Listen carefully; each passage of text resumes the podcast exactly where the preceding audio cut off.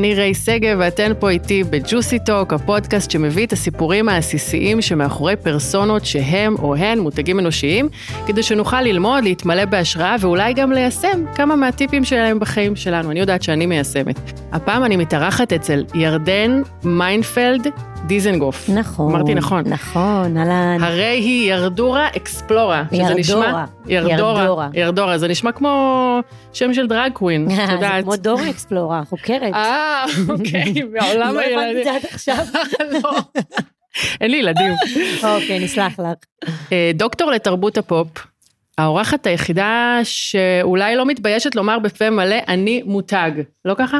כן, חד מותג. משמעית. אני מודה שאת לחלוטין ה guilty pleasure שלי, ואני רואה שלא רק אני מכורה, העוקבים שלך עולים בקצב מסחרר. רוב המאזינות ודאי מכירות אותך כיוצרת תוכן, מגישה ומראיינת אה, באינסטגרם, בטיק טוק ובטלוויזיה, מה שנקרא everything Hollywood. כל מה שקשור לגמרי. להוליווד. נכון, נכון, ולא רק להוליווד, גם לתרבות הפופ, למוזיקה, לסרטים, ל- ל- כל מה שקשור מסביב, זה תמיד מעניין אותי. אנחנו נדבר על זה לעומק. נכון. אבל לפני שהפכת לדוקטור פופ, היה לך סטודיו לשמלות כלה, ואני הכרתי אותך בכובע של העיתונאית, שכשראיינת אותי אה, למגזין Go Style לפני שלוש שנים, ומסתבר שאת גם עורכת דין, נכון. דבר שמאוד מאוד עזר לך כשסיקרת בפרופיל שלך את אה, המשפט של ג'וני דפ אה, ואמבר הארד. נכון, נכון. אה, מה עוד? פספסתי משהו? אה, אימא, אימא, זה חשוב. תפקיד רציני ביותר. אה, כן, בהשכלה שלי עורכת דין, ואחר כך אני אספר ככה בטח בהמשך, על איך זה הגיע לעיצוב אופנה. מעיצוב אופנה לעיתונאות, מעיתונאות ליצירת תוכן, תוך כדי חתונה, ילדים, בית. והיום, מה שזה הפך להיות היום, שזה באמת כמה עמודי תקשורת כיפים ו... וגילטי פלז'ר, כמו שאת אומרת, של הרבה אנשים. ממש גילטי פלז'ר. אז את מה זה מסקרנת אותי? תודה. ממש, איזה כיף שאני פה, איזה שתספרי. כיף שאת פה. ממש כיף, אני מתה שתספרי לנו את הסיפור שלך. יאללה. אז... אה, תשאלי. אז בואי נספר, בואי נדבר באמת על הגם וגם הזה, על העריכת דין, עיצוב אופנה, עיתונאות, איך הכל משתלב. אז בואי אני אתחיל מההתחלה. אני חלמתי להיות מעצבת אופנה. כשהייתי ילדה בכיתה ב', ג', ישבתי וציירתי שמלות מהבוקר עד הערב. אני זוכרת שאימא שלי אפילו יום אחד באה הביתה בהתלהבות, והיא ידעה כמה אני אוהבת אופנה, והיא הביאה לי מישהי שהיא היד ימינה של גלית לוי. את זוכרת את גלית לוי שהייתה פעם? היא הייתה בטח. המעצבת הא, הא, אופנה. הא, כן. כמו דני מזרחי, מהאולד סקול, מהמעצבים כן. הראשונים בארץ כאלה. ואז יום אחד חזרתי לבית הספר, ואימא שלי הביאה לי את האסיסטנטית של גלית לוי, שדיברה איתי על עיצוב אופנה, עזבי שהיא הייתה מאוד ממורמרת, וככה אני כולה ילדה בת שבע, והיא אומרת לי כמה עולם האופנה הוא קשה, וכמה לא מעריכים אותה, וכמה... בגיל שבע. בגיל שבע. וואו. אבל אני רק התרגשתי מלהיות בכלל ליד מעצבת אופנה אמיתית, והבטיחה לי שתיקח אותי לנחלת בנימין, ולגעת בבדים, ושם כבר נכנס החיידק של האופנה. מאיפה את במקור? מאשקלון. וכשסיימתי את הצבא, כבר עשיתי מכינה לשנקר. והייתי בטוחה ויודעת, זה היה ברור לכולם, ירדני מעצבת אופנה, היא הולכת לשנקר, היא מסיימת תואר, ואחר כך היא תעצב לשטיחים אדומים בעולם, תקשורת תמיד גם עניין אותי, הייתי בעיתון בית ספר, כאילו עולם של אופנה ותקשורת, והוליווד תמיד היה חלק ממני. ואני לא יודעת איפה זה קרה אחרי מבחן או שניים בשנקר, שקיבלתי רגליים קרות מאוד, ופשוט החלטתי שאני עושה פנייה ימינה חדה אה, למשפטים. די. נבהלתי, לא רציתי, לא ראיתי את עצמי יושבת ללמוד תפירה ארבע שנים, זה היה, גם לא אהבתי תפירה אף פעם, מעולם לא, לא ניסיתי לתפור ולא אהבתי, וזה היה נראה לי סיזיפי, וזה היה נראה לי לא אני. כאילו הרגשתי שזה יהרוג את היצירתיות שלי. ואולי גם לא טעיתי, אני לא יודעת, אה, סטודנטים לשנקר ובוגרי שנקר יעידו. אבל אני אה, לקחתי פנייה ממש חדה, הלכתי ללמוד משפטים. זוכרת שבכיתי להורים שלי, אני לא יודעת מה לעשות, ואני רואה, לא יהיה לי כסף, ואיך אני אתפרנס, ואיך אני זה, הצד הרציונלי כאילו השתלט עליי. והלכתי ללמוד מכלל למינהל, עשיתי תואר ראשון, אה, מאוד משימתית, סיימתי את התואר, לא חשבתי בכלל מעבר, רק להתמקד, להתמקד, לסיים. סיימתי אותו בהצלחה רבה, קבלתי להתמחות אצל שופטת בראשון לציון. בין ההתמחות לבין הלימודים, לבין סיום הלימודים הייתה לי שנה הפסקה, אין דבר כזה הפסקה אצלי, מה פתאום, מה אני אעשה? תואר שני במשפטים, עשיתי תואר שני במשפטים בבר אילן, סיימתי אותו, שנה של תואר, חתונה, אה, התחלתי מבחני לשכה, סיימתי מבחני לשכה, ילדתי אחרי כמה חודשים, מבחני לשכה למדתי בחודש שביעי, אנחנו מדברות על איזה שנים? אה, זה היה 2013, ילדתי, התחתנתי, 2014, ילדתי את הבכורה שלי. ותוך כדי גם אה, סיימתי את ה... קיבלתי את החותמת, את התעודה, את ההסמכה לעריכת דין. ואני זוכרת את חופשת הלידה שלי, שישבתי, אה, אמרתי שאני צריכה למצוא עבודה עכשיו בעריכת דין, עברו כמה חודשים, אני כבר סיימתי באמת את חופשת הלידה, ובזמן חופשת הלידה הייתי באה לאחותי לתל אביב כל הזמן, הייתי ישנה אצלה המון, וככה, עוד ככה, אימא צעירה שעוד מנסה להבין איך היא מג'נגלת, מה היא רוצה לעשות בחיים, עורכת דין, אוקיי, איפה מתחילים. והייתי אה, הולכת לחלל בנימין ובוכה, בוכה, והולכת ובוכה, ונוגעת בבדים, ואחותי אמרת לי, תקשיבי, את עלובה. כאילו זה עלוב, זה, זה, זה עצוב, זה עלוב, מה נסגר איתך? אנחנו ילדים. אנחנו באמת, תודה לאללה, אני באה ממשפחה של הורים שמאוד מגשימים את עצמם, מאוד אוהבים מה שהם עושים. אני בדיוק רציתי להתייחס לזה, שאימא שלך הביאה לך מישהי מעולם האופנה בגיל שבע, בדיוק, זו רק הצצה לעולם של דבי וציר. את, את, את חיידק החלומות. חד משמעית, ההורים שלי הם אנשים מאוד לא קונבנציונליים, מאוד לא, לכי תלמדי, תעשי תואר, תגמרי בזה, מאוד לא. מאוד עודדו אותנו להיות מי שאנחנו ומה שאנחנו רוצים לעשות. אחותי למדה איזה ארבעה דברים והפסיקה, ובאמת, כאילו, רק תהיו מה שאתם.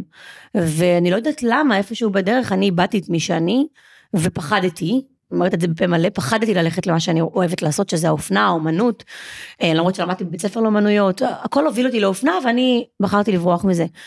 אבל לא יכולתי לברוח לו יותר מדי זמן, כי הייתי מסתובבת שם ובוכה, ואחותי אמרה לי, די, זה עלוב, זה עצוב. זה המון שנים לעשות משהו שאת לא אוהבת. בדיוק, את כבר איזה חמש שנים, שש שנים, כמו איזה דוקטור, לומדת רק במשפטים, כן. את בכלל לא אוהבת את זה.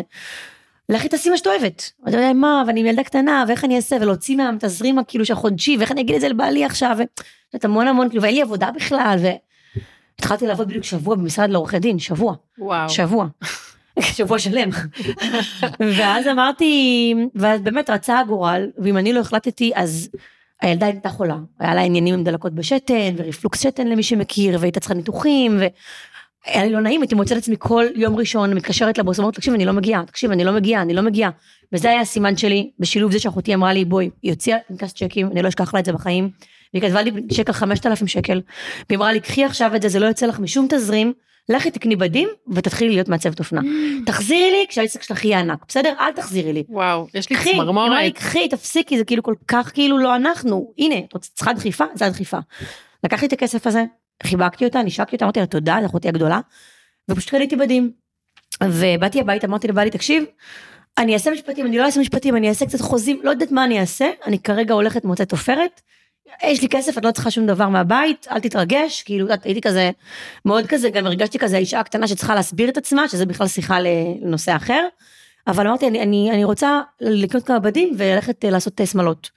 את יודעת מה, זה לא לנושא אחר, זה דווקא זה ממש... לפה, אז, אז זה, זה, ושוב, שלא יצא בשום צורה, בעלי הדבר הכי תומך בעולם, זה כאילו לא קשור לגברים בחיינו, זה אנחנו עושות את זה לעצמנו.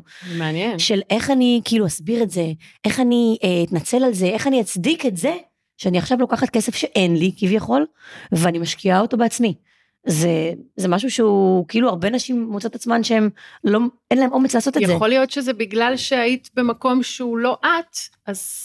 אולי, אז גם לא הבעת את, ה... את הצרכים שלך. אבל למה לא היה לי אומץ לקחת כסף מהחשבון המשותף ולהגיד אני הולכת ועושה משהו אחר? זו שאלה. שאלה. ושוב, בעלי הוא, הוא קסם הקסמים, הוא, הוא פלא, הוא אין כמוהו, הוא, הוא תמיד תמך בכל... ולקחתי סיכונים בחיים, ועשיתי דברים שאף אחד לא עשה מעולם, והוא עדיין היה תמיד שם לצידי ודחף אותי גם לזה. אבל עדיין בתוכי, בהתחלה משהו הרגיש שאני צריכה להתנצל, או לחפש מעניין. מימון לזה, או לחפש צידוק לזה. שזה באמת, אה, ירדן של היום אולי הייתה עושה את זה אחרת, אבל זה מה שהתאים לי אז, הייתי גם ילדה בת 26, בואי, כן, בת 26 זה... מדברים על איזה עשור אחורה. לא, בדיוק. קצת פחות, אבל כן. תשע שנים אחורה, כן. כן. והתחלתי לעשות אה, שמלות, ארבע שמאלות ליתר דיוק, וגרתי בבניין אה, שהיה לי חדר קטן בו נוסף, שהוא היה גם חדר הארונות שלי ושל בעלי, ושמתי בו קולב קטן מאיקאה, תליתי ארבע שמאלות, והייתה לי חברה שאז היה תחילת עידן האינסטגרם, היו לה ארבעת אלפים עוקבים, זה היה כאילו היא סלב, וואו. היא משפיענית, היא משפיענית. אמרתי לה, אני רוצה לצלם אותך, ותעלי אצלך גם האינסטגרם קצת, ונעלה בפייסבוק. והעלינו את זה בכמה פלטפורמות, ושלחתי כזה וואטסאפים לכל מי שאני מכירה, שאני מתחילה להשכיר שמלות, וזה התפשט, ואהבו. ומהון להון זה קם לסטודיו שכבר הקמתי אותו מחוץ לבית, ואז בניתי בית קרקע שהכל הקומה למעלה הייתה סטודיו, ואז עברתי לבית קרקע אחר שבניתי, וכל הקומה למטה הייתה סטודיו במרתף גדול, ובסופו של דבר זה היה סטודיו שעבד 7-8 שנים, שהיה מצליח מאוד, הלבשתי שמלות, כלה בעצם, והלבשתי מלוות, הלבשתי אמהות, הלבשתי ילדות, והיה לי סיפוק אדיר בעבודה. באשקלון. באשקלון, בניתי לי קהילה של לקוחות ממש יפה ומכובדת, אמ, ואני זוכרת שגם בתוך כדי העסק שהקמתי, בשלב מסוים גם העסקתי תופרת כבר, שהייתה in-house 24/7, אצלי בבית, לא 24/7, במשרה מלאה, אצלי בבית באמת שתפרה לי כל דבר לפי בקשה. אמ, ואני זוכרת שגם לקחתי הלוואה בשלב מסוים, כי אמרתי לעצמי, אוקיי, אני רוצה לגדול. לקחתי הלוואה של 100 אלף שקל, ופשוט השקעתי אותה בלצלם בחו"ל. ומצאתי צלם של ווג איטליה, וצילמתי באיטליה. ומאיטליה צילמתי אחר כך בפולין, ונסעתי להפקות אופנה. אה, והעסק גדל והתפתח, וזה היה כיף גדול. ואז אני זוכרת שיום אחד, אמ, אני זוכרת שהרגשתי שזה לא מספיק. זה איזשהו חיידק שבער בי. בשלב הזה את היית בפרונט של העסק? כן. כן, כל הזמן? כל הזמן. הצטלמת עם הבגדים? הייתי מביאה גם בנות, גם הפקות, גם הייתי מביאה דוגמניות. הייתי עושה, הייתי מנהלת עסק כל דבר, עסק די גדול יש להגיד. אבל כאילו מבחינת התוכן, מבחינת, כאילו הרגשת להיות בפרונט שלו? הייתי בפרונט שלו מאוד, אבל אז לא הייתי יוצרת תוכן חוץ מיצירת השמאלות, שאני מבינה שזה גם יצירת תוכן באיזושהי נכון. צורה. ועשו עליי כל מיני כתבות בעיתונים מקומיים של על ההתקדמות וההתפתחות. ואז אני זוכרת את הקפיצה הבאה שהייתה, שראיתי באינסטגרם, הייתי עוקבת אחרי ליאת לוי קופלמן, mm. שהייתה אה, אז עורכת של גו-סטייל ושל אה, פנאי פלוס, האישה הראשונה בישראל שעורכת שני מגזינים במקביל, אנה ווינטור הישראלית, אני זוכרת שמאוד החזקתי ממנה, כי ככה, את יודעת, מישהי שהיא גדולה ממני, והיא גם מצליחה, והיא גם בתל אביב, וזה היה נראה לי מאוד ספרים. גדול. כתבה ספרים, ועשתה, ובאמת, אשת עסקים בכל רמה חבריה, כן.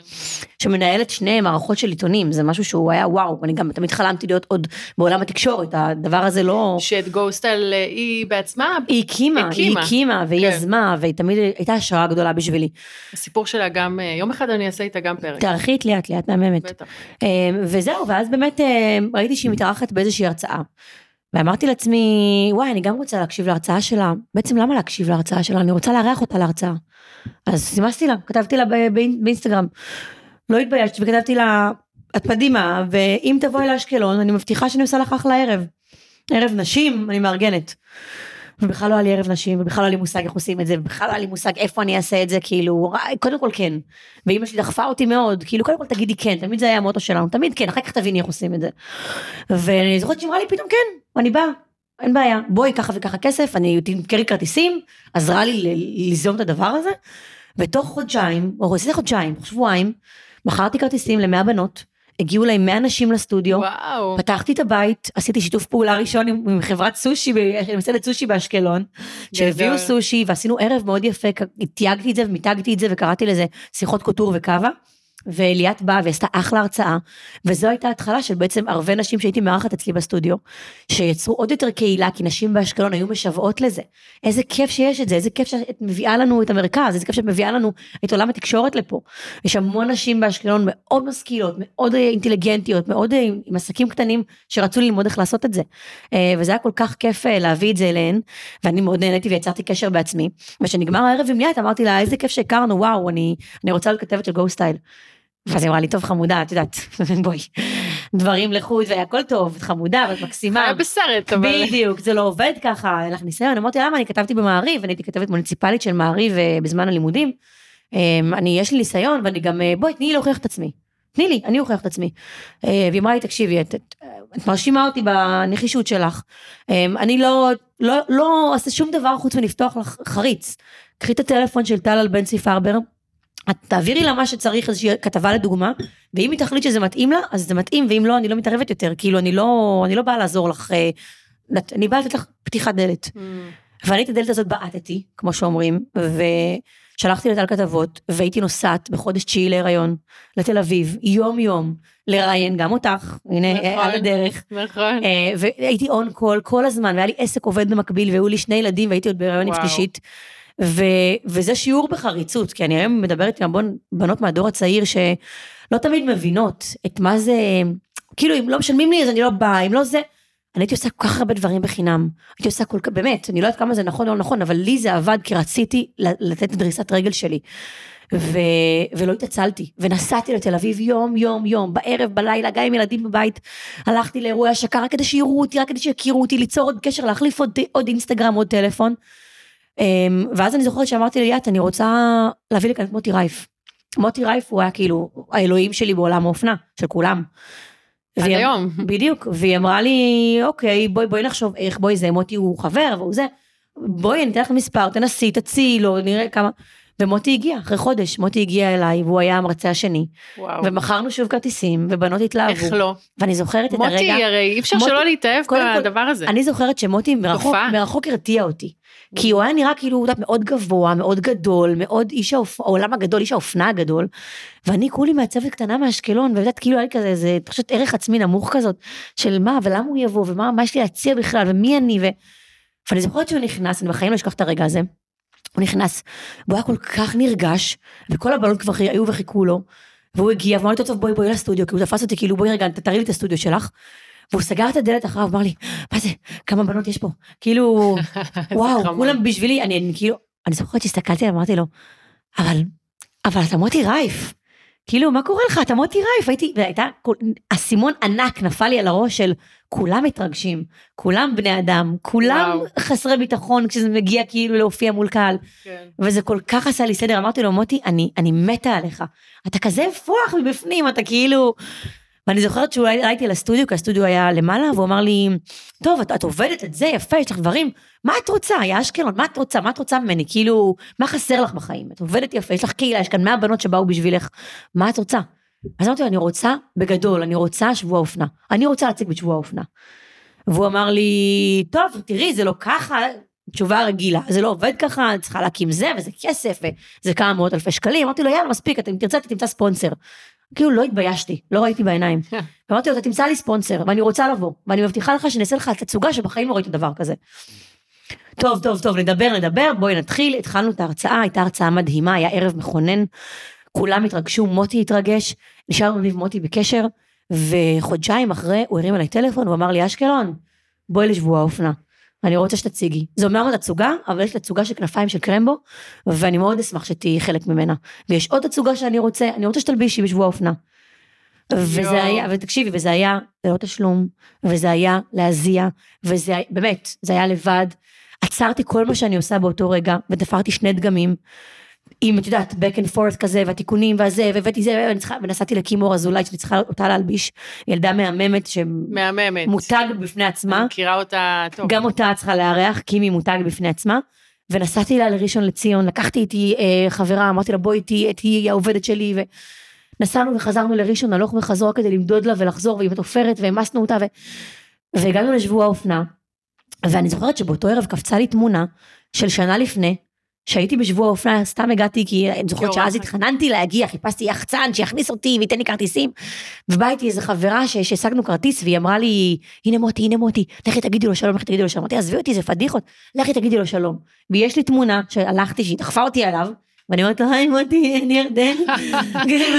כולי מתרגשת, והוא חיבק אותי, אמרתי לו, שנה הבאה אני פה, שנה הבאה אני מציגה פה. וואו. והוא אמר לי, איזה יופי, יאללה, כאילו, כזה, דקה ורבע, והוא חיבק אותי, ויש לי תמונה, וזה היה באותו יום שהצגתי בשבוע האופנה. וואו. שזה היה קטע קוסמי, שלא האמנתי, כאילו, פתאום זה קפץ לי כשהזיכרונות, שהיום לפני שנה, תמונה סלפי הזה עם, עם מוטי רייף, ש, מדהים. שבכלל מי חשב שנה אחרי שאני אציג פה ואני אהיה חלק מה... איזה ממי קפיצה שמציג. קוונטית, אה? ממש, ממש, זה, זו, זו ההגדרה. ו, ומשם אני, החלטנו שאנחנו עוזבים את אשקלון. אמ, זו הייתה החלטה שהיא לקחה זמן, אבל ידענו שאנחנו, כשדילן תגיע לכיתה א', דילן היא הגדולה שלי, אנחנו רוצים אה, לגדל את הילדים במקום שייתן להם יותר הזדמנויות, יותר קרבה למרכז, אה, יותר אה, העצמה מבחינה אומנותית ותרבותית, כל מה שלי היה חסר בתור ילדה, שעם כל האהבה לאשקלון וזה הבית, אבל ההורים שלי הזיעו, הזיעו, נסעו, לקחו. לכל מקום אפשרי רק כדי שאנחנו לא נחווה חסר ממה שיש לילדים שגדלו במרכז. אז הייתי במכון ויצמן כל יום אחרי הצהריים ברחובות, כי הם הסיעו אותי ולקחו אותי להעשרה.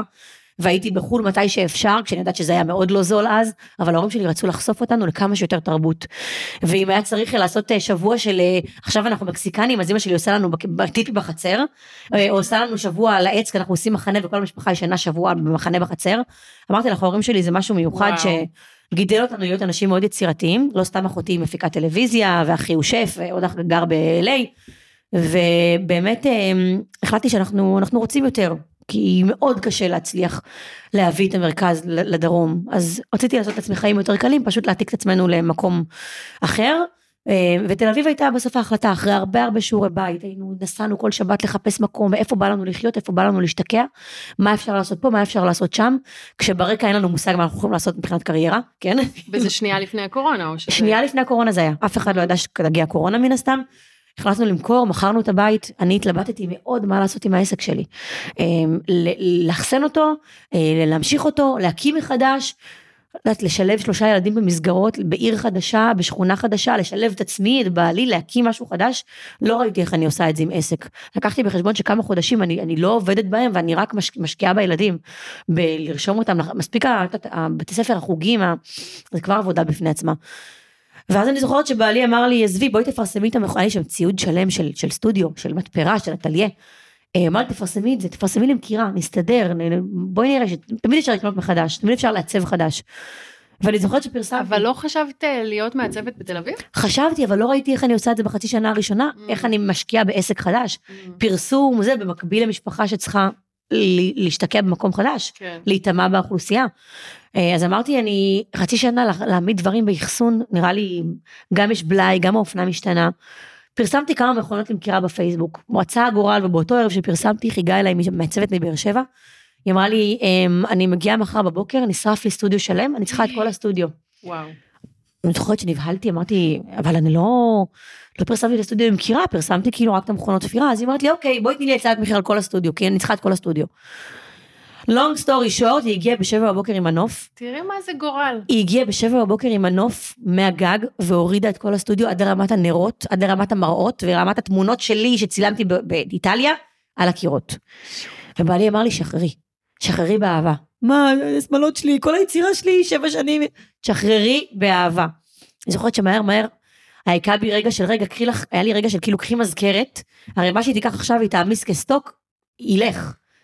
מהר לקחתי כמה שמאלות, אמרתי, תקשיבי, זה דברים שאני כאילו לא יכולה לשחרר, טק, טק, טק, אז לקחתי כמה מזכרות של שבוע האופנה, של זה, של זה, והיא פשוט לקחה את כל הסטודיו, לי יש לציין בסכום זעום, אבל בעלי אמר לי, תשחררי באהבה, באמת, וזו הייתה ההחלטה הכי נכונה שלקחנו. היא הקימה לעצמה סטודיו חדש בערב ושלחה לי את הכל כבר עומד בבאר שבע, הכל, שלחה לי סרטון שלה. את הצלת אותה. היא הצילה אותי גם, אני, זה היה, זה היה meant to be. וואו. ממש, זה היה עניין של 24 שעות. שאני זוכרת שעמדתי בסטודיו ריק עם הסיכות על הרצפה ולא נשאר בו אפילו, אפילו מחט. ואני זוכרת שהייתי בהלם ואמרתי, אלוהים איתי, אני, יש לציין בן אדם מאוד מאמין. שיעור בשח... ב... בשחרור ואמונה, אמונה כן. שלמה, אמונה שלמה באמת. כאילו אמ, ההאחזות הזאת שלנו בחפצים, ב... אז אני לא, אני זוכרת כן. שאמרתי לעצמי, אל תאחזי בכלום. דברים יותר טובים מחכים לך, אל תאחזי בכלום. ופשוט שחררתי את זה באהבה גדולה, ועברנו לתל אביב, ותוך חודשיים התחילה הקורונה. והיינו בסגרים, והיינו ב... וזה היה לטובה אצלי. כי גם ככה חיפשתי את עצמי יחסית, חיפשתי להיטמע, אז היינו רק השכנים פה, אז פתאום הכרתי הרבה חברים.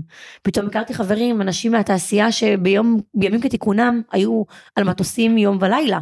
ופתאום הם פנויים, פתאום בגינה, פתאום כולנו, את יודעת, כאחד האדם, מדברים, צוחקים, יושבים. והתחלתי לייצר תוכן באינסטגרם. שמאוד חיפשתי האמת אה, מה אני רוצה להגיד ומי אני ואיזה ערך אני רוצה לתת לצופים שלי כי יצאתי מהסטודיו עם איזה שהם 14-15 אלף עוקבים וזה היה כאילו מכובד מהעיתונים, מגוסטייל וזה, היו, היו קשרים, היה את הקהל אבל אה, זה היה כזה מקום טוב כזה באמצע של 14 אלף ונתקעתי שם איזה שנה שלא זז. וכאילו הייתי לא משפיענית אבל גם לא הייתה כזה שלא מבינה כלום ו... וכשהגעתי חבר הכיר אה, ביני לבין אבלין חיימוביץ' מכירה את אבלין? אבלין שזכתה במרוץ למיליון עם תואר. אבלין אלופה יוצרת תוכן תכירי גם אותה צריכה לארח. הם זכו במרוץ למיליון והם זוג מהמם אה, ואבלין בעצמה יוצרת תוכן מדהימה. אה, והיא חיפשה להקים אתר לייפסטייל שבאמת כי האינסטגרם לא נתן לה מספיק מענה לכל מה שהיא רוצה להגיד לנשים. וללייפסטייל וקניות וחופשות וחברות וילדים ואימהות והקימה אתר שנקרא אבן. אמ, ואני בעצם עזרתי לה עם, עם התוכן באתר הזה, ואני בחצי שנה הראשונה עבדתי רק איתה בלכתוב לה את כל הכתבות באתר, ולשבת איתה ולייצר את כל התכנים שם, וזו הייתה העבודה שלי הראשונה בתל אביב. ותוך כדי הגיעו עוד כמה הצעות של יצירת תוכן, אז תמיד כתבתי שוב כמו כתבת, רק הייתי עושה את זה עכשיו אונליין. גוסטייל נסגר יש לציין אה, בתחילת הקורונה. אה, בכלל כל העיתונות אה, העיתונות השתנתה לחלוטין, הרבה עיתונים נסגרו עברו לאונליין, גוסטייל גם לא עבר לאונליין, גוסטייל ממש נסגר לחלוטין.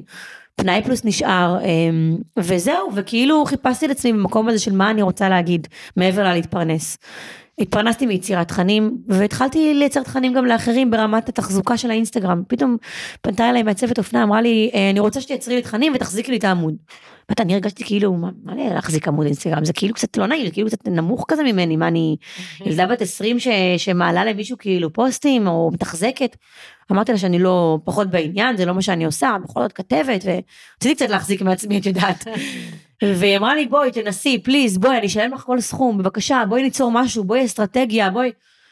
והחלטתי לקבל את ההזדמנות בענווה גדולה ולהגיד, וואלה, אולי יש פה משהו שאני לא יודעת שאני יכולה ללמוד.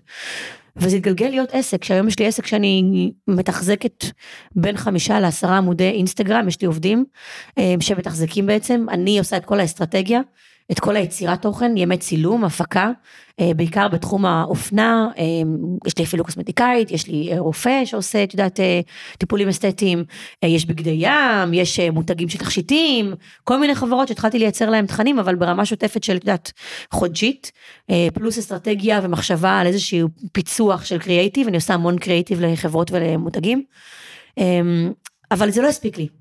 הרגשתי שבא לי משהו שהוא שלי, כאילו אוקיי מה ירדן רוצה להגיד. זה שאני מדברת בקול של מותגים אחרים ועוזרת לה למצוא את הקול שלהם זה משהו אחד, אבל מה הקול שלי, מה אני רוצה, תמיד הייתי כזה מצחיקה באינסטגרם, כיפית, תמיד דיברתי על הוליווד, תמיד דיברתי קצת על קרדשיאן ברור, זה היה תמיד הקול המרכזי, ו...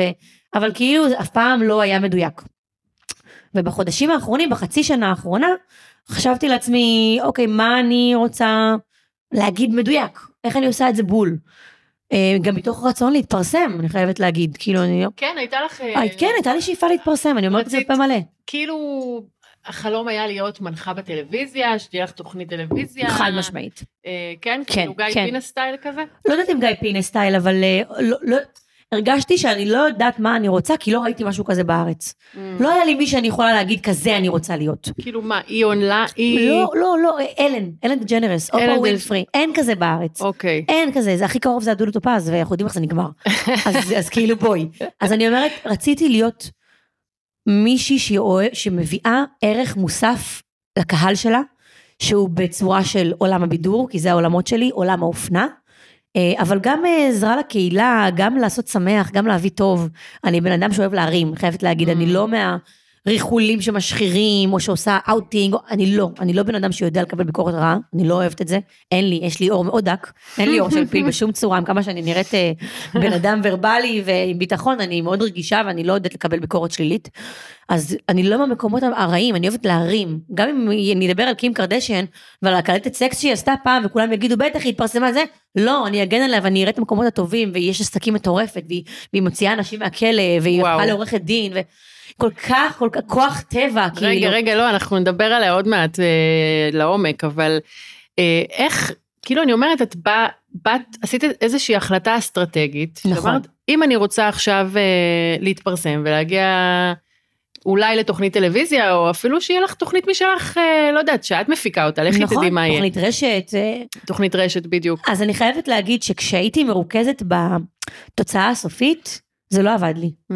חייבת להגיד, כאילו יש הרבה כזה, יש גישה שאומרת, תציבי לך מטרה ותלכי אליה, תציבי מטרה ותלכי. ואם אני עושה איזה רטרוספקטיבה כזה לאחור, אז אני, אני מגלה שאצלי, דווקא כשכאילו סימנתי מטרות רחוקות, תמיד איכשהו הם השתנו. Mm. אם שהייתי במצבת אופנה, סימנתי מטרה שאני רוצה להלביש בשטיח האדום, ואני אגיע להלביש בהוליווד, ובסוף זה לא קרה. ואני כן. אגיד לך שאני שמחה שזה לא קרה, כן, אני שמחה שזה לא קרה, כי היום זה לא מתאים לי. נכון. אז חשבתי שזה מה שאני רוצה. אז אני כן מאוד בעד להציב וואו, מטרות. וואו, אני הכי מתחברת לזה, את יודעת. החלומות שלנו כאילו, משתנים. בדיוק. כל הזמן. אני חוויתי את זה כמה פעמים בחיים, אבל את יודעת, כשאת מחליטה, בדיוק, כשאת מחליטה, החלטתי שאני רוצה להקים סוכנות, את יודעת, זה היה נראה לי, אין, מושלם בשבילי, זה בדיוק יושב לי על החלומות ועל הערכים ועל החזון והכל. ואז בפועל, כשהסוכנות התחילה לעבוד ולהצליח, אני מצאתי את עצמי כל היום מול חוזים, כאילו, וגבייה. נכון. את יודעת, אז... יש הרבה צדדים בחלומות שאנחנו לא מכירים. בדיוק, יש פער מאוד מאוד גדול בין ה... בין החלום לאיכשהו נכון, בפועל. נכון. והאם אנחנו מוכנות לש... ל... אנחנו לשלם גם את המחיר? בדיוק, יש להכל מחיר. זה כן. השיעור הכי חשוב בחיים, יש מחיר להכל. שאל את עצמך, את מוכנה לשלם את המחיר הזה? אולי בנקודת זמן הזאת לא תהיי מוכנה, בנקודת זמן אחרת כן תהיי מוכנה לשלם אותו. אמ, אז אבל החלומות רגע. משתנים. בואי נדבר רגע על הדבר הזה, כי את יודעת, הרבה, אני, אני גם אה, מייעצת אה, להרבה נשים שרוצות אה, לעבור לפרונט ולמצוא את הייחודיות שלהן. אז בואי אני אדייק לך את זה הכי מדויק שיש. כשאני שמתי דגש על לעבור לפרונט, הדברים לא עבדו לי. כי צילמתי תוכנית רשת, אירחתי את ליאת לוי קופלמן ואת אבלין, וכאילו לקחתי את כל החברים המפורסמים שהיו לי, שיש לי, תודה לאל, באותו זמן, אמרתי להם, אני רוצה לעשות לכם בסגר תוכנית רשת. וניסיתי לעשות איזשהו ראיון כיפי כזה, שמח ומצחיק, על רקע אה, טיפולים קוסמטיים. סתם, עשיתי נגיד לאבלין שאהבה ברגליים. עשיתי לליאת לוי קופלמן אה, בצ'כי. עשיתי לה, אה, צבעתי לה שיער. כאילו עשינו סתם דברים חמוד. מאוד חמוד, פורמט מקסים, חמוד, צילמתי לבד, ערכתי לבד, עשיתי הכל, הלכתי, נסעתי. אה, זה היו איזה חמישה פרקים של תוכנית שאצלי באינסטגרם, ולהגיד לך שזה נסק והתפוצץ? לא. זה לא התפוצץ, זה לא עשה, זה לא קיבל את הקהל שזה, כאילו, את. את ה מה שהיה צריך לקבל, שאני חשבתי שזה יקבל. אה, וכשאני אמרתי לעצמי, אוקיי, תשחררי מהמטרה, תתרכזי בתוכן, תעשי תוכן שהוא טוב, תוכן שאת אוהבת, פשוט התרכזתי בתוכן והתחלתי לעשות סקירות על הוליווד, התחלתי לחפור, כי אני קודם כל בן אדם חופר, נתחיל בזה. אז חופר בשילוב של חוקר, אני מאוד אוהבת לחקור, לא סתם קראתי לזה ירדורה אקספלורה, כי אני חוקרת תרבות, אני קוראת לעצמי ככה. אמ, ואני אוהבת את, את העולם שאני, אני לא קוראת לו טרש אפילו, אבל הרבה יגידו ריאליטי, טרש, זה. זה לא טרש בעיניי, כי מאחורי כל טרש גם יש הרבה סיפורי הצלחה והרבה דברים מעניינים שאפשר ללמוד מהם. אני אוהבת סיפורי הצלחה. וכשהתחלתי לשבת על הדבר הזה, ולשלב, תשלבי את העמקה בתוכן, פלוס מוכנות להתחייב, מוכנות לשים את התחת שלך, סלחי לי על זה, על הביטוי, בדבר הזה, ולעבוד שעות על גבי שעות בדבר הזה, רק אז נוצר הקסם. Mm. להגיד לך, מתי התפוצץ? איך אני יודעת שזה? כאילו, למה זה התפוצץ? אני לא יודעת. אני יודעת שעשיתי תוכן שהוא מאוד מאוד מאוד טוב, שדיבר לאנשים. שהיית עושה את זה גם בלי הלייקים ובלי אחד, ה... עשיתי את זה בלי מחשבה על לייקים, עשיתי את זה באמת בפעם הראשונה, כאילו, פשוט עניין אותי, אני זוכרת גם את הרגע המכונן הזה, שהיה איזשהו סוף שבוע, שקניה ווסט אה, השתלח באינסטגרם על כולם, ואיבד את זה, היה באיזה התקף מניה, ואיבד את זה על כולם, ויצא על כולם, והתחלתי לכתוב על זה, ואז אני זוכרת שאמרתי לעצמי, וואי, קניה, כפרה עליך, חיים שלי, אתה, אני שרופה עליך, אף אחד לא מכיר אותך, כאילו, כמו שצריך להכיר, כי אני, אני מכירה את קניה מגיל 17, בסדר? אני באמת, הוא הפסקול של החיים שלי. לא הרבה אנשים יודעים את זה, אבל אני, אני מעריצה ואוהבת אותו ועוקבת אחרי האומן הזה, שהוא גאון בעיניי, והוא וי- ויזיונר וחזיונר מאוד גדול, מאז שאני בת 17-18 ועוקבת אחרי כל האלבומים שלו וההתפתחות, ולראות שאנשים מדברים איתי רק על קניה המשוגע, שכולם יש עם קים, בואו, הוא הרבה לפני קים, הוא הרבה לפני זה, וכאילו היה לי צורך ללמד את העולם מי זה קניה. Mm. ואז אני זוכרת שיצאתי לריצה בפארק, ואמרתי לעצמי, טוב, עכשיו היום אני הולכת ללמד אנשים מי זה קניה. די, נמאס לי, שלא יצטרכו כאילו לקטלג אותו, אתם לא מכירים אותו כמוני. והתחלתי כאילו לכתוב עליו, לכתוב עליו, לכתוב עליו, יצרתי מין סקירה, אז לא, לא היה לזה שום שם, פשוט יצרתי שהוא סוג של שיעור על מי זה קניה ווסט, כן. ופתאום תגובות, תגובות, תגובות, תגובות, עשיתי את זה מהלב, בשילוב של מלא מוזיקה וכל הזה, ודברים שאפילו הייתי צריכה לחקור הרבה, כי אני מכירה את זה, אני מכירה אותו בעל פה, הרי זה הכל אצלי בראש. יש לי גם יכולת פנומנלית לזכור דברים מיותרים, אגב.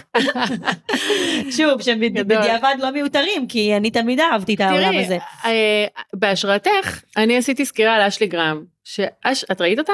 לא? לא יצא לי, וואו, אני חייבת תסתכלי, להיכנס. אנחנו אולי נעשה איזה משהו ביחד, חייב, סקירה, ראיתי שאת גרם, עושה סקירות עם נכון, כל מיני, נכון, נכון, אשלי גרם נעשה מדהימה. סקירה על שינוי אידיאל היופי או משהו ביחד, נכון. נראה לי יכול להיות מגניב.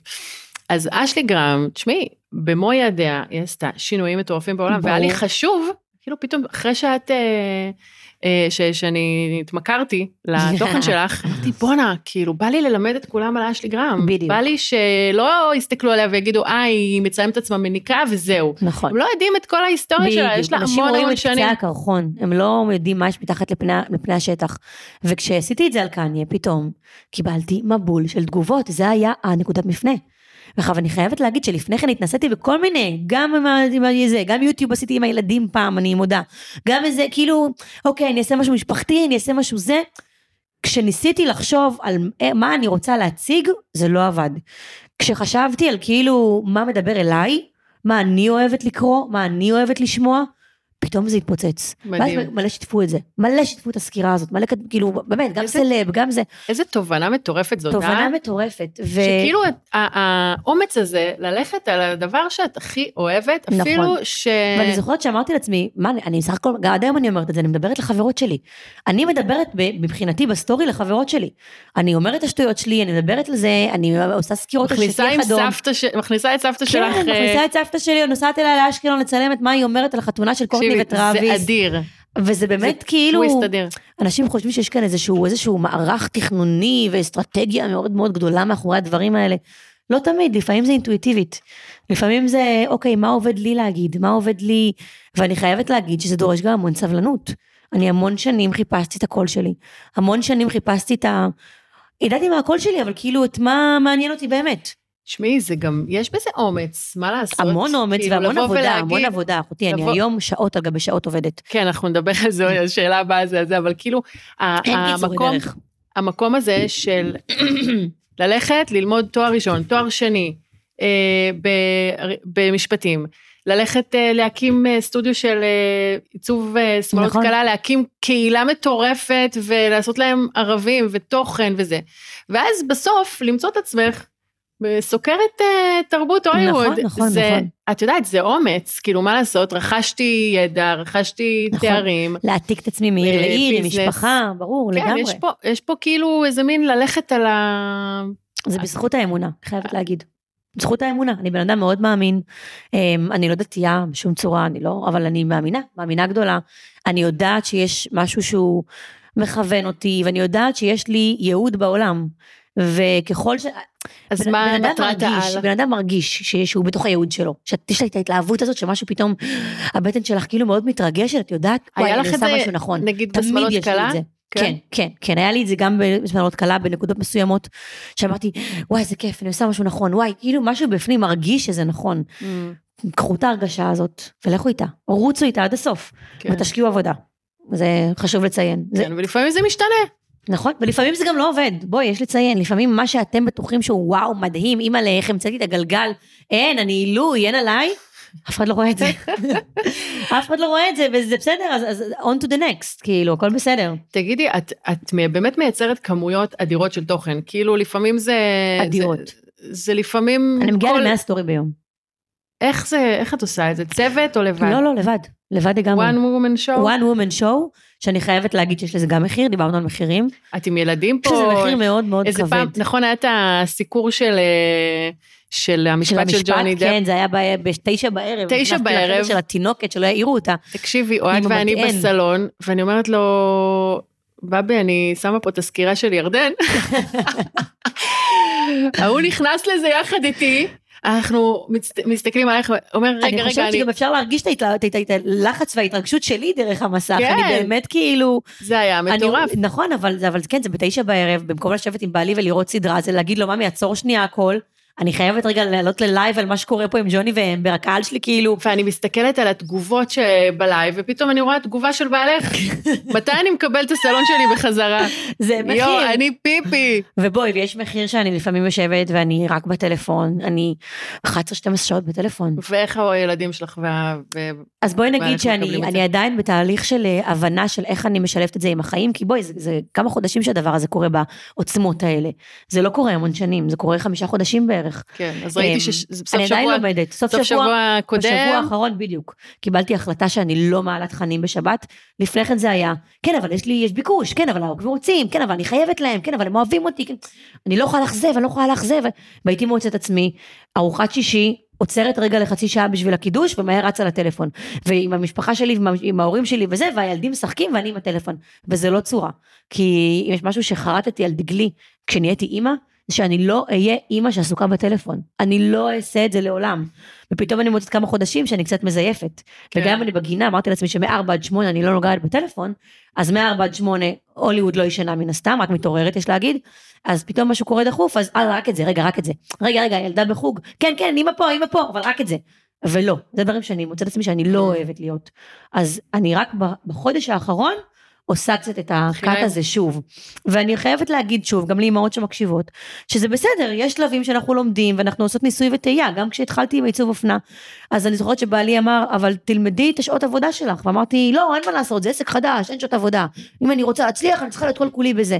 וזה לא נכון. ויש כאלה שיגידו, את חייבת להתאבד על זה, ואני פה להגיד, אפשר להתאבד קצת, אבל רגע, אפשר גם לעצור ולהגיד, זה מה שעובד לי, ואני שמה את הגבולות שלי. אני חושבת שהיום יש מודעות מאוד גדולה ל-life work balance. ועם זאת, מאוד. ועם זאת, יש התאבדות מאוד גדולה על העבודה. נכון, יש נכון. תחרות מאוד גדולה, ואת תשמעי הרבה אנשים שיגידו לך, אם לא תהיי 24 על זה, את לא תצליחי. תשמעי, אני, חושב, אני חושבת שאנחנו חיים בתקופה פסיכית. פסיכית. פסיכית. כאילו, הסטרס והלחץ הקיצוניות- שקיימים, כי הסטנדרט מאוד מאוד מאוד גבוה. נכון. אם אי פעם אה, הייתה מייצרת תוכן היחידה, והיו איתך עוד איזה אה, שלוש ארבע אה, בלוגריות או יוצרות תוכן, היום כל, כל ילדה קמה בת 20, עושה את זה מדהים. במקרה הטוב, לה- יכולה להיות גם בת 7, 12, 12-13 שעושה את זה מעולה.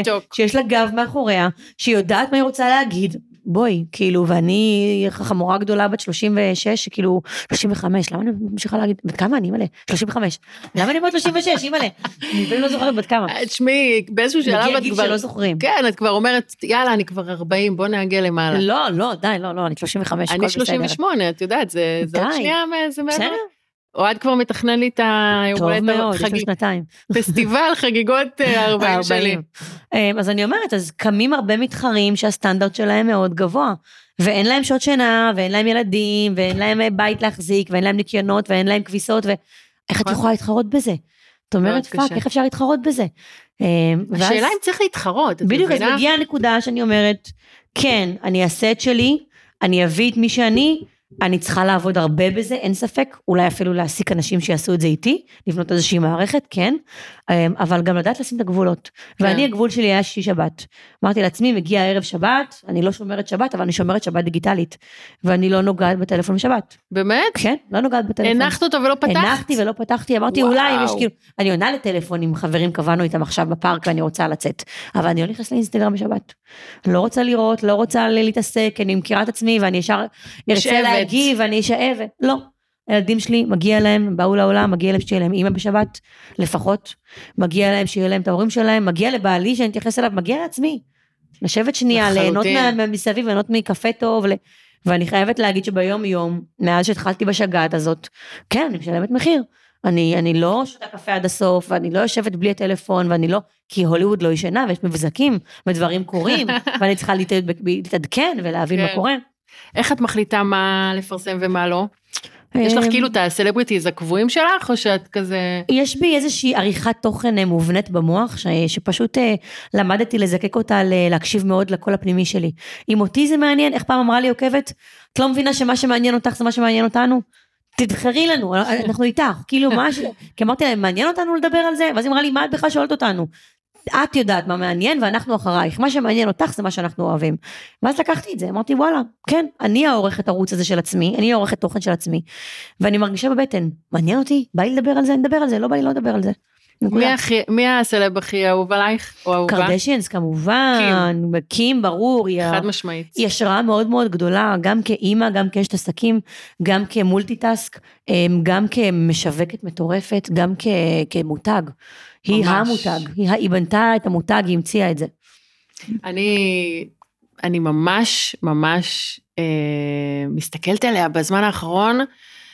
יכול להיות שזה גם דרכך, אבל גם קצת כנראה, לפני. כנראה שהשפעתי על על כולכם. כן. עשיתי גם סקירה. מאוד מאוד ארוכה עליה, אגב, מדהימה. מדהימה.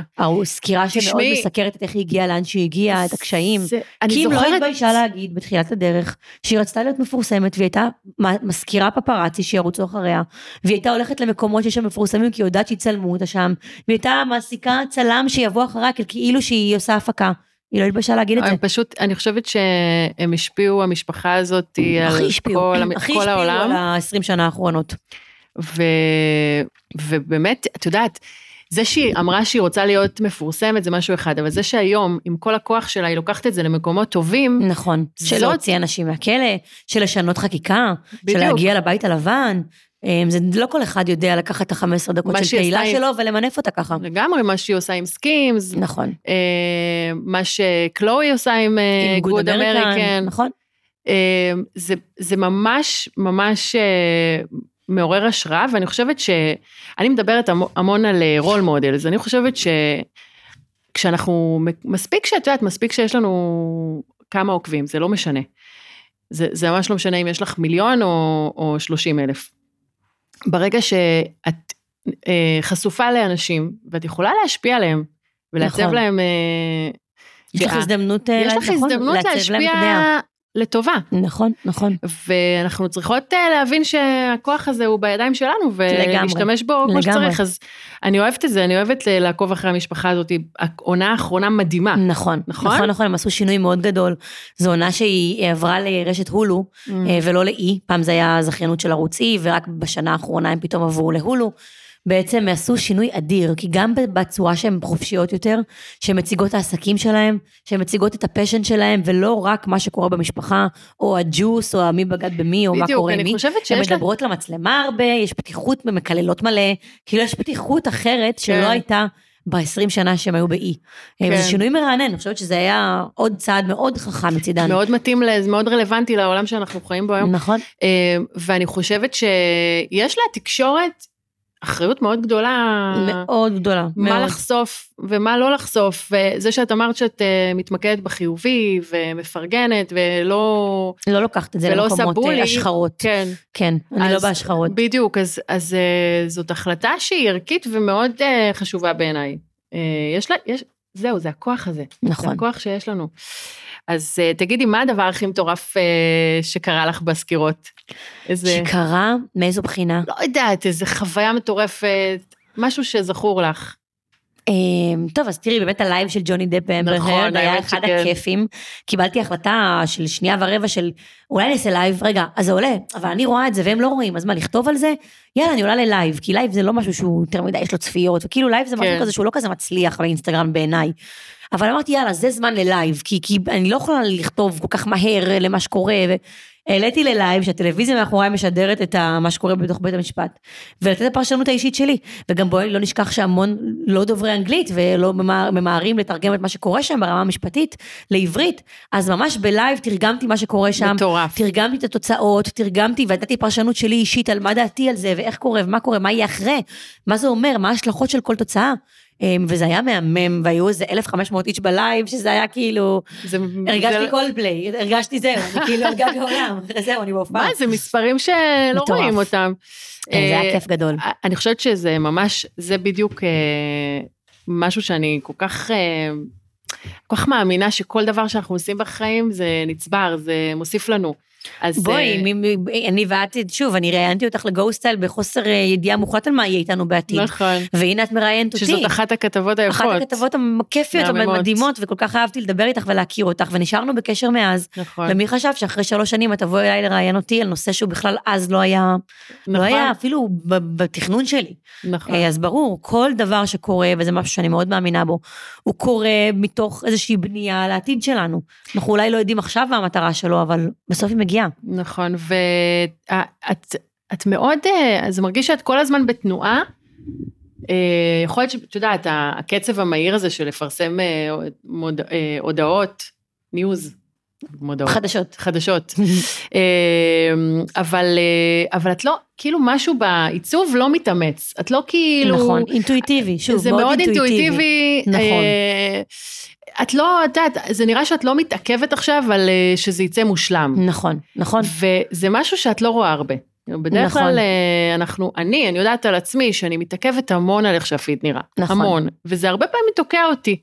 אני חושבת, בכלל, זה, אני חושבת שפרפקציוניזם... פרפקציוניזם מעכב. מעכב. אני אגיד לך מה, אני חושבת שהמון שנים, גם כשהייתי בשמלות ובעיצוב, הלקיתי את עצמי על זה שאני לא פרפקציוניסטית.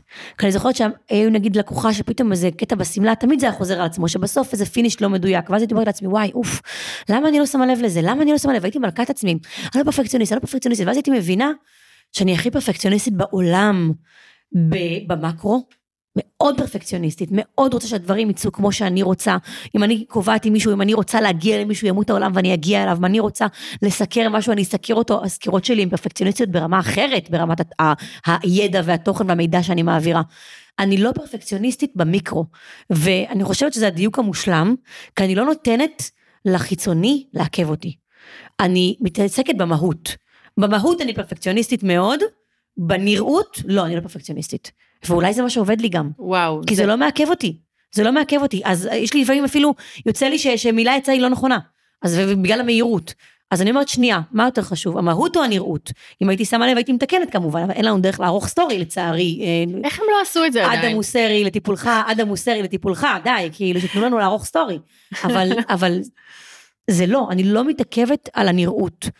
יש חשיבות לזה, אני דואגת שזה יהיה יפה, אני מסדרת את הרקע מאחורי הסטורי, אני מנסה זה, אבל אם יש מהות על פני נראות, המהות אצלי תנצח תמיד. כן. תמיד. אמ, ואני חושבת שזה משהו שהוא חשוב לבוני עסקים. כל כך מפחדות מאיך זה לא, ייראה ואיך זה יתקבל. הכל טוב, תשחררו לחץ, הכל בסדר, תביאו את המהות, תביאו אתכן, תביאו את מה שאתם רוצות להגיד. בסופו של דבר, אמת חודרת, אמת חודרת הכל. ו, ואצלי גם בתחום שלי אני צריכה מהירות, אז, אז יש לזה מחיר, בואי. נכון. דברים נופלים בין הכיסאות. לפעמים כן. אני גם טועה. לא, בואי, אני בן אדם. אני חושבת שזה גם חלק מהייחודיות שלך. חלק מהחינניות, כן. נכון. וסבתא, סבתוש. סבתא מזל, סבתא מזל. איזה פיצוח קריאייטיב, שכאילו, את יודעת, בטח זה גם קרה לך על הדרך. זה קרה על הדרך, אני זוכרת שאמרתי לעצמי, נתקלתי באיזה משהו בטיקטוק הזה, של מישהו מדבר על משהו בכלל אחר, אמרתי, וואלה, איזה מגניב, כאילו, בדיוק אמא שלי דיברה איתי סתם על סבתא מזל, היא חולת אלצהיימר, יש להגיד, והיא ישבים שהיא לא איתנו בכלל. ואני אומרת לעצמי, וואי, אולי נניח כאילו לשאול את סבתא, והיא מתה על אופנה, מתה, סבתא שלי אייקון אופנה. יש לה תמונות מפעם שהיא הייתה מצטלמת, היא הייתה הולכת כל אירוע, עושה תסרוקת מטורפת, תופרת לעצמה את הבגד ומצטלמת אצל צלם בסטודיו. יש לה סדרה של צילומים, שכל אירוע משפחתי הייתה יושבת, מצטלמת ליד ואזה, בסטודיו, כזה, אני צריכה אחד להציג את זה. את זה. כן, כן, כן, זה היה מטורף. ואם שואלים מאיפה הגיע לי יחוש אופנה, זה מסבתא מזל. בשילוב הביקורתיות המאוד גדולה. אני זוכרת שאמרתי לאמא שלי, אמא, מה קורה באשקלון היום, איפה סבתא? היא אומרת לי, בבית, היא המטפלת. בא לי לשאול אותה, כאילו, זה היה בדיוק החתונה של קוטני וטרוויס, בא לי שהיא תיתן את הדעה שלה על הבגדים שלהם, כי היה שם בגדים כאילו מאוד פרובוקטיביים, ואחרים, ומאוד איטלקים, בעוד שגבנה עשו את כל החסות כן. הדבר הזה, וזה היה מאוד מאוד ברור ובולט. האלמנות האיטלקיות עם הצלבים והבגדים השחורים עם החמוקיים כאלה. זה היה אדיר. זה היה אדיר, וזה היה כל כך ממותג, כל האירוע הזה. אז אמרתי לה, דפה, אני עולה על רכבת, אני באה לאשקלון. מה, עשר בבוקר, זה, אמרתי לה, אני עולה על רכבת, אני באה לאשקלון, קחי אותי לסבתא. יאללה, בואי. אמא שלי פינתה את היום, אמרתי לה, אבל באיזה מצב נמצא אותה? איתי, היא סחי, מה קורה, כאילו? אז היא אומרת לי, אין לדעת, ירדן, היא חולת אלצהיימר, יש ימים שהיא לא מזהה אותי, ויש ימים שהיא הכי, את יודעת, on fire. ביקורתית וצוחקת ויודעת וזוכרת. והגעתי ותודה לאל היא עלתה און פייר, והיא התחילה עם הקללות במרוקאית, ורק הראיתי לה, סבתא אני מראה לך, תגידי מה דעתך. אה, מדרובה זאתי, אה, זאתי ככה וככה, אה, יפה, אהבתי.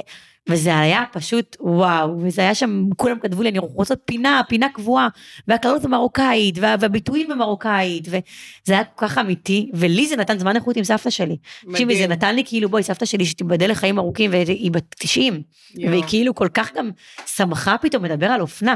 לפעמים אנחנו אנשים מבוגרים. שוכחים את המהות שלהם. כאילו איך פתאום משהו שהוא רגשי, כאילו, את יודעת, כל הרכילות וקרדשנס, בואי, זה מנותק מאיתנו, זה כמו איזה מין סיפור אגדה נכון, כזה. נכון, מאוד רחוק, מאוד... אה, אבל, אבל פתאום אה, את מביאה את סבתא... שלא לדבר על מנותק מסבתא שלי. בדיוק. שנות אור.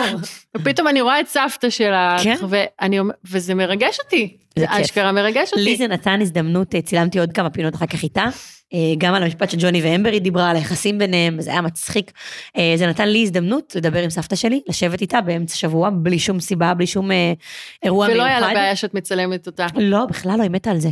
היא מתה על זה, סבתא שלי היא כולה אייקון, סבתא שלי כוכבת. היא אוהבת את זה, היא זה, מה זה, מי זאת, זה, טוב, צלמי, והיא צריכה להסתדר לפני, ושמנו מאחורה איזה מפה כדי שיהיה לנו גרין סקרין טוב, זה נתן לנו זמן איכות. ואת המשפחה שלך, את הילדים ואת בעלך את לא מצלמת, לא, נכון? לא, לא. למה? זה גם בחירה כזאת. קיבלתי בחירה והחלטה ש... אני זוכרת שהייתי בגינה לפעמים, או שהיינו כאילו עם משפחת הרסוב, שהם חברים מאוד טובים שלנו, מורן וג'וזף, וילדים הופיעו בכמה סרטונים אצלם, ואז בגינה היו מזהים אותם, וואי, ואתם ככה, ואתם ככה. ואני זוכרת שזה הרגיש לי כזה, עשה לי כזה קווץ' כזה, שכאילו, מה אני מחליטה בשבילם? כאילו גם בואי, אני לא יודעת לאיזה עיניים זה מגיע. מי יודע מי רואה את הדבר הזה? מי יודע איזה סוטה קריפ יושב מאחורי המסך, עוקב אחריי ומעביר ביקורת על הילדים שלי? כן. לא רוצה את זה. אני בחרתי את זה, הם לא בחרו את זה. אני משאירה אותם בצד. גם יש איפשהו משהו מאוד כיפי לי במסך הזה של בין החיים הפרטיים שלי לבין מה שקורה בהוליווד ואני והשטויות והדיבורים. שוב, אמרתי לך, אני לא בן אדם שאוהב לקבל ביקורת שלילית, אני בן אדם רגיש כן. יחסית. כן. ולהתחיל לקבל ביקורת על הילדים שלי עוד, או על בעלי, או על הבית שלי, או על החיים שלי, מעדיפה שלא. תגידי, וזה ממש קהילה, נכון? היום את ממש מרגישה... קהילה, ברור, יש לנו קהילה של ירדורות אקספלורות. הן שולחות לי... שולחות לך מכל שולחות העולם. לי פפרצי מכל העולם. איזה מטורף. באמת גאלה, היו לי בנות שכתבו לי, אנחנו קמות מוקדם והולכות לעמוד מחוץ למוזיאון כדי לצלם לך. והם צילמו לי בלייב, כל אחת מהבנות יוצאות, שלפני ש, שערוץ E עשה את זה, לפני ש, שכל עמוד אחר עשה את זה. בנות עמדו על הברזלים ושלחו לי וידאואים וואו. של כל אחד מהאוטפיטים. אז איזה, זה איזה היה טיפים... מדהים, ואני מתייגת תמיד חזרה, כי אני אוהבת לפרגן להם חזרה, כי הן אלופות, תותחיות, והם... יש לנו, בנינו איזושהי קהילה ש, שמסובבת סביב אהבה, לאופנה, לתרבות, לטרש, לריאליטי, לתוכניות, לסרטים, לספרים, לאומנות. חייבת לציין שיש לי גם סקירות אומנות מאוד גדולות Mm. אצלי. אני אוהבת לכתוב את ה... למה מדונה בוחרת מה שהיא בוחרת, ומה קורה, למה לאדם לוין יש את האומנות מאחורי הקיר שלו, או מעל המיטה שלו. למה הוא בוחר את האומנות הזאת, איזה אומנים הוא אוהב, ג'ייזי וביונסה, אספני אומנות מאוד גדולים. וואו. למה, את מי? את, את ממש כל הזמן קוראת, כל, הזמן קוראת. אני קוראת ו- בכמויות. פסיכיות, כן, רואה מאמרים, רואה ראיונות, כל אז, הזמן. אז בעצם הקהילה, קודם כל זה, עכשיו אה, לפי הסיפור שלך על אה, הקהילה שיצרת ב- באשקלון, אז אני מבינה שזה משהו שהוא... הגיע קצת מהבית. כן, כן, שזה... הגעתי עם קהילה קטנה מאשקלון של בנות שאמרו לי, וואי, אנחנו עוד מאז אוהבות אותך, ועוד מאז ידענו שאת כאילו אחרת, ואת מדברת על דברים בצורה אחרת, ואת מביאה את האינפוט האישי. ותשמעי, זה שבאתי מאשקלון זה כאילו משהו שגם י- בנה את הקול שלי. אני מדברת על דברים מאוד בגובה העיניים. מה שמישהו אחר שהוא אולי קצת נקרא צפונבוני, לא מדבר, אז אני מצליחה להתחבר להרבה אוכלוסיות. כן. שאומרות לי, וואי, תקשיבי, זה, זה משפט של אשקלוניות, כאילו, אין, רק אשקלוניות יבינו את זה. ואיזה מי שאני, אני אשקלונית, בואי, עם כל האהבה והרצון הטוב. אני אשקלונית גאה, אני מביאה את הצחוקים שלנו, אני מביאה את, אני מרוקאית גם, אני אוהבת לה, להראות שכל כל אחת מאיתנו היא דמות עגולה. Mm. אנחנו גם וגם וגם וגם. אני גם אה, מאוד אה, חברה גבוהה, מאוד אומנות, מאוד יכולה, אני עושה תוכן לתירוש, לבית מכירות תירוש, ויכולה להגיע למקומות האלה של אספני אומנות, אבל אני גם מאוד, אה, את יודעת, הצחוקים והשכונה, ולדבר על דברים שהם כאילו ביום יום. אני גם מאוד אופנה, ואני גם אימא, ואני גם מאוד מדברת כמו ילדה בת 20, וכאילו, אני, אני אוהבת להראות את הכל. כן. ושוב, מי שאני, כל אחת מביאה אז- את המורכבות שלה. אז בעינייך זה מה ש...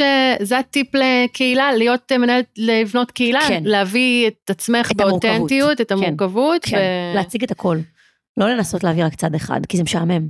Mm. זה משעמם, כולנו מורכבים. ומה, אז, אז דיברנו גם על קשרים, דיברנו על... אה, אה, קשרים זה הכל. קשרים זה הכל, חברים, הכל. באמת, אני אומרת, אה, יום אחד אני אכתוב את הספר שלי, אה, יחסים זה נכסים. אה, באמת, מערכות יחסים זה הנכס הכי גדול שלנו. סיפרת לי מההתחלה, סיפרת, כאילו דיברנו על הקהילה באשקלון, אבל גם דיברת איתי על... יצרתי קשרים עם ליאת לוי קופלמן. ומוטי. שיצרה לי קשר עם מוטי רייף. שיצר לי קשר עם שבוע האופנה. ו- ולפני זה לא הכרת אותם, זאת בדיוק, אומרת, לא הכרתי. אז- להעיז, להעיז לפנות, להעיז לדבר. כולנו בני אדם, כמו עשית שאמרתי. לעצמך איזה רשימה כזאת של אנשים שאת רוצה להכיר, או שפשוט כאילו לא, ראית לא. אותה, נדלקת עליה, אמרתי יאללה, אני אפנה אליה. ידעתי שאין מקום שהוא רחוק מדי. איך אמר הנסיך הקטן? אין מקום שהוא רחוק מדי. כאילו בואי, זה שאני יושבת באשקלון, נראה, ושוב, זה נראה למי שבתל אביב משהו שהוא טריוויאלי, זה לא טריוויאלי. מאשקלון, תל אביב מרגישה מאוד רחוקה. שנות אור. כי זה נראה ששם הכל קורה, וכדי להגיע לשם זה בועה מאוד קטנה, וזה קליקה מאוד קטנה, וזו תעשייה שאין כניסה אליה. וזה נכון במידה מסוימת, אבל אם תעיזו, ואם תיגשו, ואם תפנו, לא יקרה כלום, הכל בסדר, מקסימום יגידו לכם כן. כאילו, מה יקרה? תשמעי, זה, זה משפט כזה שאני שומעת אותו הרבה, המקסימום תצליחו, מקסימום תצליחו, בואי, מה יקרה? אבל- ואם תקבלי לא, כמה לא שמעתי? זהו, זה את יודעת כמה ייבשו אותי? הדחייה, הדחייה. אוקיי, זה מה שמפחיד. אותי. אוקיי, אז דחו אותי. אז אמרו לי לא, אז אמרו לי "אה, יופי חמודה, לא. מה קרה לי? בואי אחותי, מה קרה לי? מתתי, נפצעתי, הפסקתי, לא. אני מבינה שזה פוגע בערך העצמי. בואי, אני מלכה של זה, אני גם אה, תמיד אה, גוזל קטן בפנים, שילדה, ירדנה קטנה בפנים תמיד שואלת עצמה אם היא עושה דברים נכון או לא נכון, או נעלבת או נפגעת. אבל קודם כל אני אכניס פה, שזה אולי זו הנקודה, עבודה עצמית. אין מצב להתפתח בחיים בלי עבודה עצמית. אני נמצאת צמודה למישהי שעובדת איתי בשיטת מוח אחד מגיל 18. מגיל 18, אני בטיפולים ולא מתביישת להגיד את זה. אחר כך למדתי ימימה. ימימה שינה את חיי, שינה את חיי מקצה לקצה. בנה לי תחושת ערך עצמי שהביאה אותי למקומות שאני נמצאת בהם היום. כי זה מאוד קל להסתכל ולהגיד, וואי, בטח יש לה מלא ביטחון, יש לה זה, אני לא כזאת, איך היא עשתה, היא נולדה ככה, היא באה מבית כזה. זה לא נכון, זה לא נכון, אתה יכול לגדול בבית שהוא הכי בטוח, הכי פתוח, הכי ליברלי, ואתה תמצא את המקום שלך הקטן וה, והחסר ביטחון ותיעלם ותיבלע. ואם אתם לא תעבדו על עצמכם ולא תפתחו את עצמכם, וזה כמו חדר כושר, זה כמו שצריך לפתח את הגוף ולשמור על הבריאות הפיזית, צריך לשמור על הבריאות הנפשית. חד משמעית. ואני שומרת על הבריאות הנפשית שלי מאז שאני בת 17-18. באמת, כאילו, אני הולכת ואני מדברת ואני מתייעצת ואני לומדת ימימה ואני לומדת חסידות ואני כל הזמן עובדת על עצמי בלהבין איך אנחנו ומי אנחנו, וללמוד לקבל את עצמנו כמו שאנחנו. זה קלישאה, אבל זה קלישאה שצריך להמשיך ולדקלם אותה כל זה יום. הפרו, זה פרויקט חיים. זה פרויקט חיים. לקבל את עצמנו, להכיר אני, את עצמנו. אני יושבת ואני כותבת יומן, ואני כותבת את המקומות שאני בהם נפגעת, ואני כותבת שאני חלשה, ואני... וואו. ככה מחזקים את עצמנו. למדתי את זה, זה לא משהו ש... שהגיע לי מהבית, כאילו זה משהו ש... שלמדתי עם השנים. ותגדילו לעשות, ותהיו חכמות, ותעשו את זה מגיל צעיר. ותנחילו את זה לבנות שלכם. לגמרי. לעבוד על הנפש, לחזק אנחנו כל אותה. הזמן בנתינה, כל הזמן מוציאות אנרגיה, אנחנו חייבות להכניס גם. כולנו, כולנו תמיד מלאות בהלקאה עצמית, בשיפוט עצמי, בביקורת עצמית, ואם אנחנו לא נעצור ונלמד איך אנחנו מתמודדות עם זה ומחזקות את הבפנים, אנחנו בחיים נפתח ביטחון אחר כך לפנות ל-X או ל-Y או... אז אני אומרת, אני לוקחת חזרה את מה שאמרתי קודם, של רק לפנות. זה קשה לפנות, אבל אם תבני בתוכך איזושהי הבנה והכרה שאת שווה את זה, שאת טובה, שאת סך הכל באותה רמה כמוהם בדיוק, אז יהיה לך קל לפנות. מסר מדהים. כן, עבודה עצמית. בא לנו בול לקראת הסוף, הנה אנחנו כבר פה שעה. וואו, מקליטות, איזה מהר, עבר מהר, נכון? כיף זה היה, זה היה הנה, ממש שאלת אותי איך, איך ממלאים שעה, הנה את רואה, טס. היה מרתק, לא, אני לא יכולה להפסיק אה, לשמוע אותך. תודה. תגידי, מה, מה התוכניות שלך, לאן את רוצה להגיע?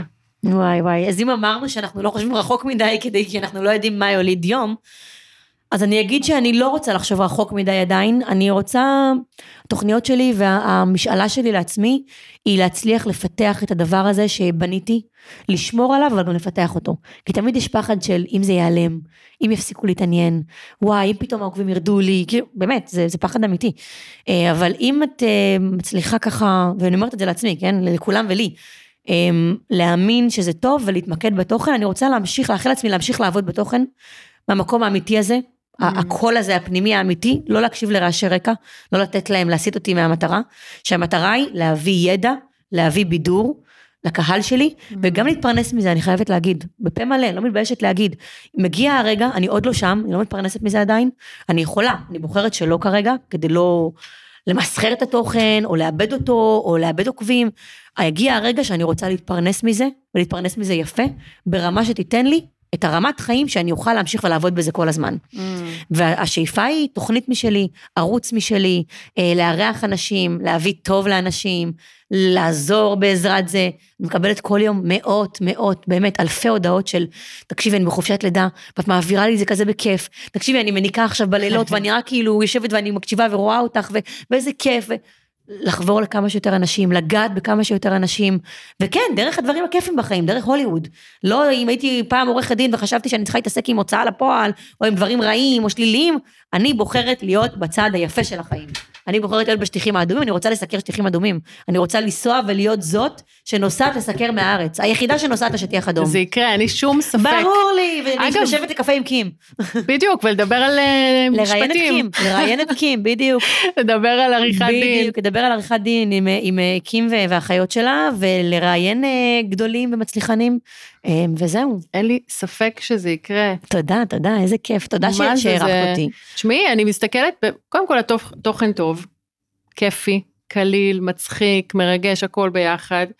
אה, זה, זה מספק לי את הפומו, כאילו זה מספק לי, את יודעת, את כן, כן, התחושה הזאת שאני צריכה אימא שאני לדעת צריכה מה להיות שם קורה. להיות מעודכנת. אמ, ו... ואני רואה את העוקבות עולות ועולות ועולות ועולים, ועולות. יש לציין, יש לי מלא גברים כן? בקהל, מלא. באמת? מלא גברים בקהל. מגיבים? מגיבים, גברים שאומרים לי, תקשיבי, אני לא מתחיל איתך, נשבע לך, יש לי חברה, או אני נשוי, אני מת על קניה, או אני מת על טראביס סקוט, או איזה אדם לוין, או איזה כיף שסיקרת את זה, ואנשים מגיעים, בואי, אני אתן לך אפילו יותר מזה. אני הגעתי השבוע לבית של חברה, שבעלה הוא בעולם ההייטק, הוא unicorn של הייטק בן 55 בערך, ונכנסתי הביתה והוא אמר לי, ירדן, אני עוקב אחרייך, ואני דיברתי עלייך בישיבה השבוע. ואני אומרת, אימא, למה? למה? למה? למה מדברים עליי? מה? מקווה שמשהו טוב. אז הוא אמר לי, מה זה טוב? בזכותך אני ידעתי על סקוט דיסיק, כשאנחנו עושים איתו עסקים בחו"ל, ידעתי הכל עליו. וואו. והכרתי, וטרוויס ברקר, ואת עוזרת לי בעולם העסקים. וואו. ופתאום היה לי איזושהי נפילה ענקית על הראש של אימא'לה, לאן התוכן הזה מגיע? יש לזה ערך אמיתי. את יודעת ש... ואני לא חושבת על זה, אני אומרת לו, אבל אני מדברת לחברות. הוא אמר לי, תמשיכי לדבר לחברות. זה ניכר, זה יפה, זה מעניין, זה כל כך כאילו, מדברים עליך במקומות שאין לך מושג אפילו. אז זהו, אז זה בדיוק ההגדרה של אה, מותג אנושי ומיתוג אישי אה, בעולם העסקים. אה, אם, אם מדברים עלייך, שאת לא שם. בדיוק. ו... אני שמחה שזה גם התוכן שהצלחת. זה העיקר. נכון, התוכן העיקר, וזה כיף לי שמדברים על התוכן שלי גם, ועל, אה, ואני מביאה על זה ערך מוסף. ואם תהיו בדבקות במטרה, שהמטרה היא לא רק התוצר לוואי שלו, המטרה היא התוכן, המטרה היא הערך, איזה ערך אתם רוצים להביא החוצה לעוקבים שלכם, דייקו את הערך הזה. אתם רוצים למכור משהו, אתם רוצים לבדר, אתם רוצים לחנך, אתם רוצים ללמד, אתם רוצים להצחיק, שהערך יהיה המטרה. זו, זו הדבר הכי טוב שאני יכולה להגיד. לא יכלתי להגיד את זה יותר מדויק, באמת. איזה אה, כיף. וואו, פרק מטריף. תודה רבה מטריף, רבה, מטריף. תקשיבי, כשאני יושבת ככה ושומעת סיפורים לעומק בצורה הזאת, את יודעת, זה לא משהו שאנחנו יכולות לשבת תוך כדי קפה.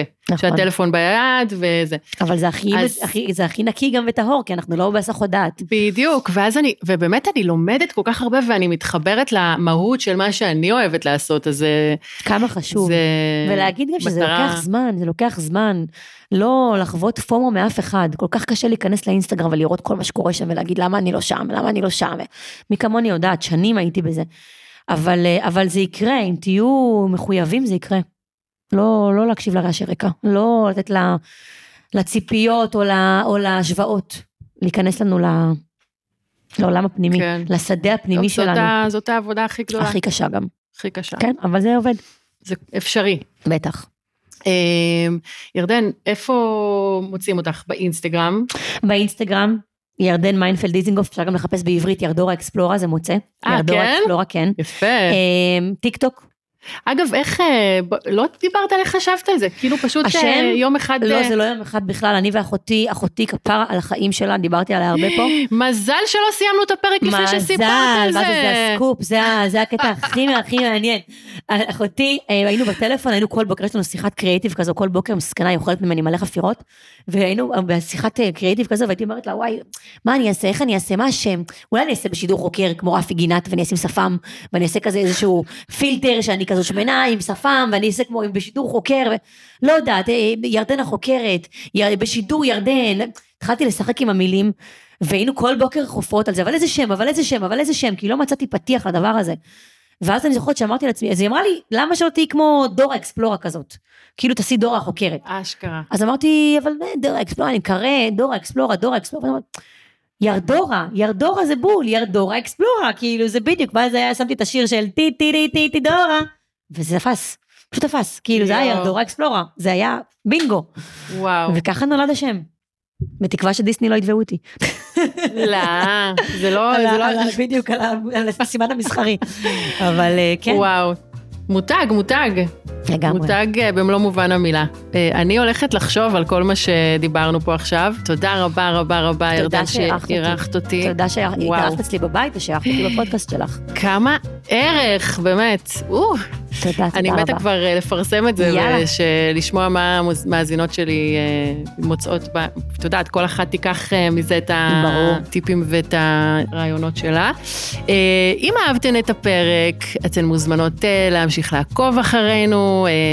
אה, אני גם באינסטגרם ובפייסבוק ובלינקדאין. את בלינקדאין, ירדן? לא, אני לא בלינקדאין עדיין, זה מה שחסר לי בחיים ממש. ואם uh, אתן uh, ממש אוהבות את הפרק, אז uh, תשתפו עם חברות, כי אני בטוחה, בטוחה, בטוחה שהן יוכלו uh, לקבל מזה המון המון המון. אז uh, יאללה, ביי בינתיים.